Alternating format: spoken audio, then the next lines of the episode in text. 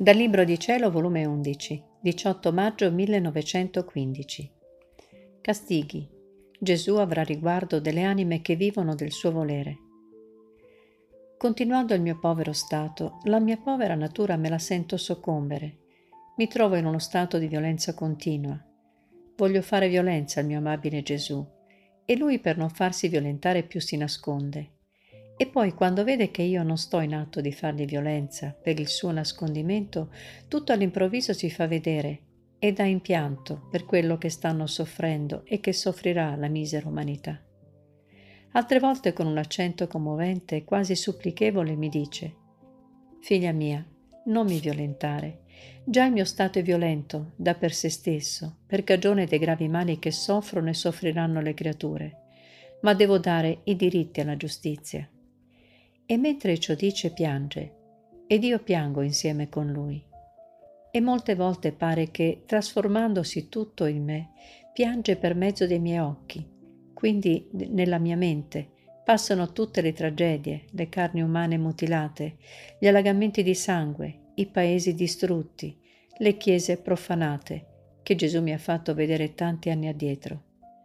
Il mio povero cuore lacerato dal dolore. Ora me lo sento contorcere dallo spasimo ed ora gelido, e mentre ciò soffro sento la voce di Gesù che mi dice, come mi dolgo, come mi dolgo, e dà in singhiozzi, ma chi può dire tutto? Ora, stando in questo stato, il mio dolce Gesù, per quietare in qualche modo i miei timori e spaventi, mi ha detto, Figlia mia, coraggio, è vero che grande sarà la tragedia, ma sappi però che avrò riguardo delle anime e dei punti dove ci sono anime che vivono del mio volere. Come i re della terra hanno le loro corti, i loro gabinetti, dove se ne stanno al sicuro in mezzo a pericoli e nemici più fieri, perché è tanta la forza che hanno, che gli stessi nemici, mentre distruggono gli altri punti, quel punto non lo guardano, per timore di essere disfatti. Così anch'io, Re del cielo, ho i miei gabinetti, le mie corti sulla terra, e sono le anime che vivono del mio volere, dove io vivo in loro, e la corte del cielo è gremita intorno a loro, e la forza della mia volontà le tiene al sicuro, rendendo innocui i proiettili e respingendo indietro i nemici più fieri. Figlia mia, gli stessi beati, perché stanno al sicuro e sono pienamente felici quando vedono che le creature soffrono e la terra va in fiamme? Appunto perché vivono del tutto nella mia volontà. Sappi dunque che io metto nella stessa condizione dei beati le anime che vivono in terra del tutto del mio volere. Perciò vivi nel mio volere e non temere di nulla.